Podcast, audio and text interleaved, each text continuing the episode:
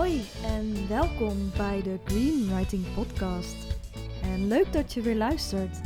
Mijn naam is Alice Burridge en deze aflevering neem ik nog steeds op vanuit het leuke, fijne vakantiehuisje in het Limburgse Heuvelland waar ik zo van hou. Dus ik ben helemaal in mijn flow.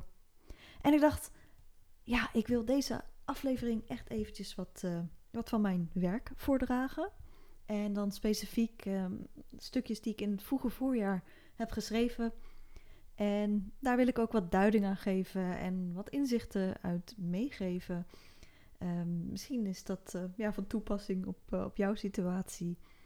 En ja, laat je inspireren. En laat van je horen als je ja, ook iets in gedachten wilt delen. Naar aanleiding van deze podcast. Dus laat ik maar meteen beginnen. Hè? Mijn eerste podcast uh, ja, in dit format. En ik heb er zin in. Het eerste stukje van drie stukjes die ik ga voordragen heet Verdroogd. Ik pluk in de voorjaarswarmte, terwijl het nauwelijks voorjaar is, dode takken en plantenkoppen uit de tuin. De eerste bladeren van voorjaarsbloeiers banen vanuit de aarde hun weg naar boven. Op het oude, verdroogde, doordrenkte en dan verteerde groeien zij. Verdroging is de beste duiding van wat er gebeurt na het verleppen.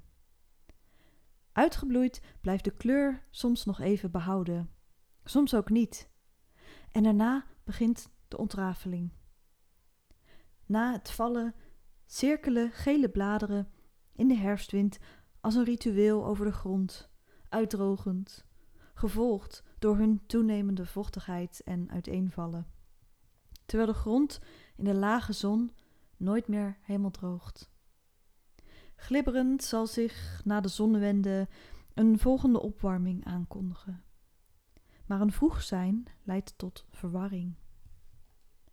Ik voel me gegijzeld in de verdrogingsfase zonder het kunnen loslaten van oude bladeren.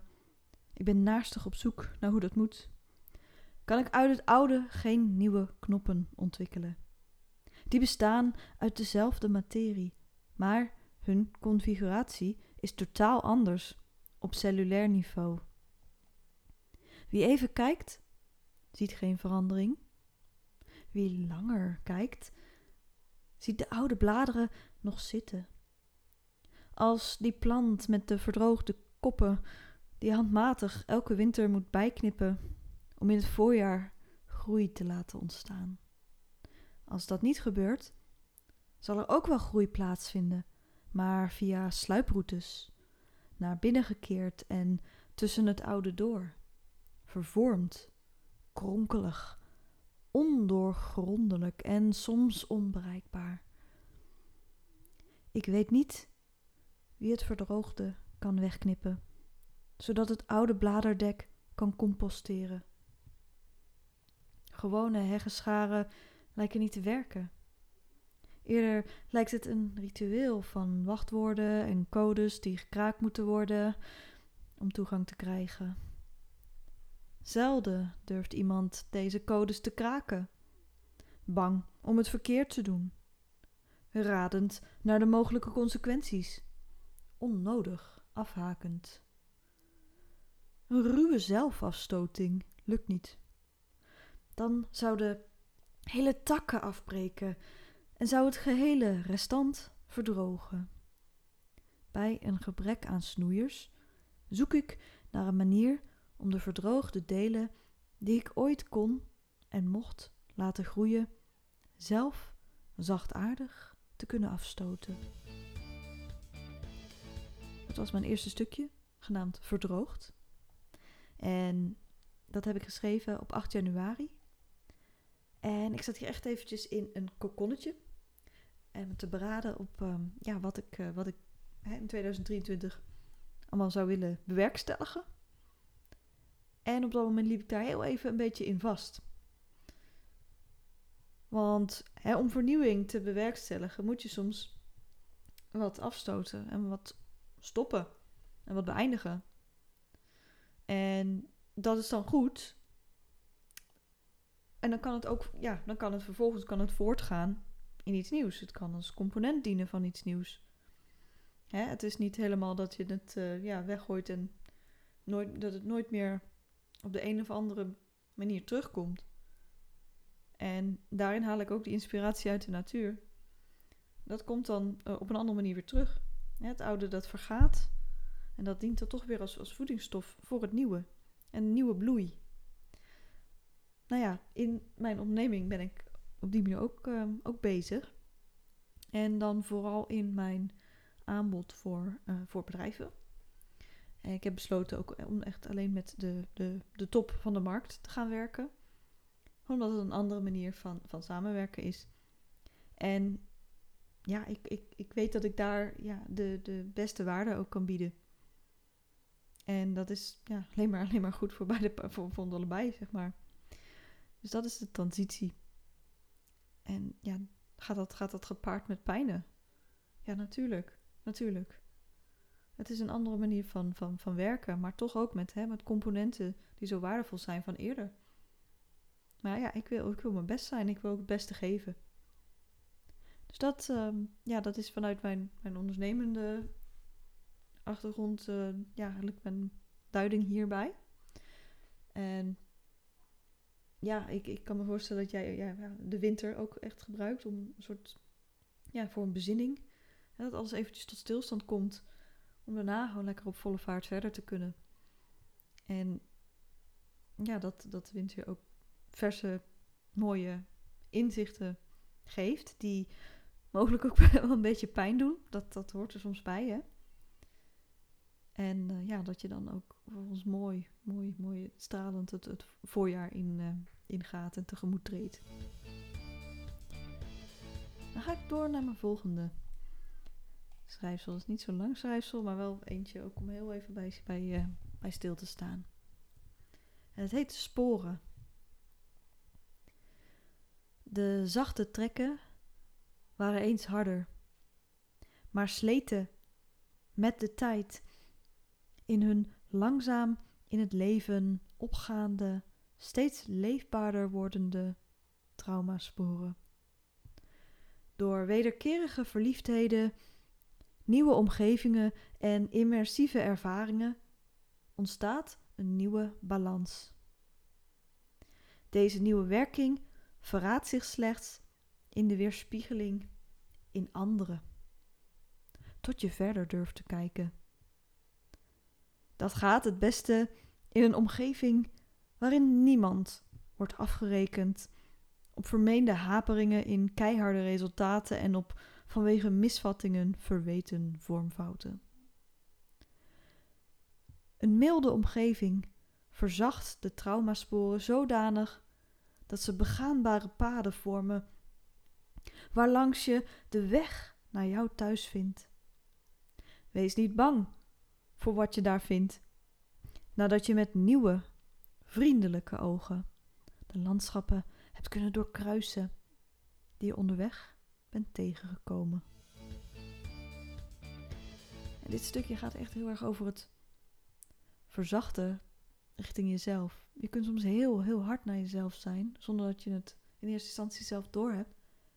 Heel hoge, onmogelijke eisen aan jezelf stellen die gewoon echt niet, niet realistisch zijn. Hè?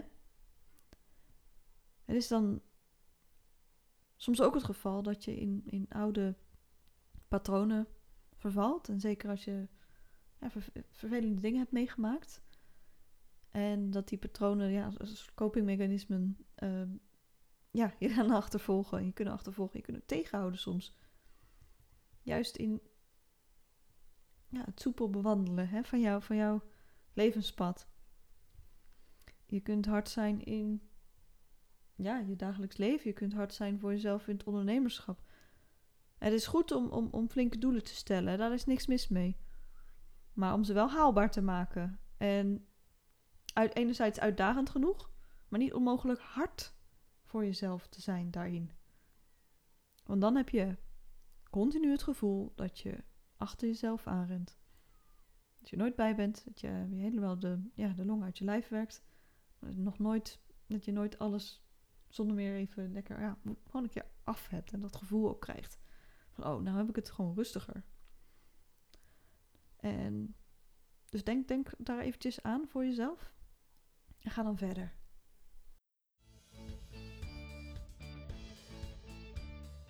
Nou, het laatste stukje wat ik nu uh, met je wil delen. In deze voorjaarsinspiratie. Of eigenlijk ja, heel vroege voorjaarsinspiratie. Uh, dat is een stukje dat ik uh, 22 januari heb geschreven. En dat heet De kooi is open. Jouw expertise houdt je vast in de kooi, waar die zo gewenst is. Vervolgens ben je er een vanzelfsprekende aanwezigheid geworden. Sterker nog, de kooi is helemaal gevormd naar jouw lichaamsvorm. Een kooi zou geen kooi zijn als er geen sleutel was. Na lang wrikken en peuteren van binnenuit. De spijlen zijn ook nog eens smal. Heb je het deurtje kunnen openen? Om er vervolgens achter te komen dat de opening veel te klein is. Met alle scherpte die je kunt vinden, begin je aan de spijlen te knagen.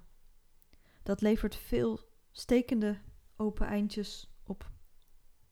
Maar de algehele vorm van de kooi blijft behouden. Wat nu? In een derde poging de kooi te verlaten, werp je jezelf omver, inclusief de gehele kooi. Zo kom je erachter dat de kooi bodemloos is. Is de kooi een verzinsel? Is de kooi een mal waarin je niet meer passende omgeving jou graag ziet? Is de kooi een manier om klein te blijven in een zogenaamd geoorloofde vorm te behouden? Is de kooi een manier om al jouw kracht in te tomen tot een aangelijnde expressie? Werp je kooien omver. Verlaat ze één voor één. Krijg helder wat er overblijft. Dat is wat je werkelijk te bieden hebt. Zonder alle belletjes die je eerst omringden. De kooi is open. Ja, met dit, uh, dit stukje, dat kan je ook duiden als dat je ja, jezelf soms heel erg kunt, kunt tegenhouden. Hè? En dat je jezelf vastzet of vasthoudt in een omgeving die misschien eerst ook wel passend leek, of veilig, of ja, je zekerheid bood, maar nu niet meer. En dat je weg zoekt naar hoe je uit die omgeving kunt gaan en een nieuwe omgeving kunt vinden die jou beter past. En die je ook niet als een, als een kooi ervaart. die kooi die is, die is, die is, uiteindelijk is die open. En het is soms een kwestie van achterhalen, ja, hoe, hoe kom je daar dan uit? En ja, zet, zet, zet stappen, hè? durf dat, durf dat. Je kunt natuurlijk uit mijn stukjes nog veel meer halen. en toepassen ook op, jou, uh, ja, op jouw situatie of op jouw perspectief. Ik schrijf het ook expres allemaal ja, best wat meer, meerlagig natuurlijk. Je kunt er verschillende dingen uithalen.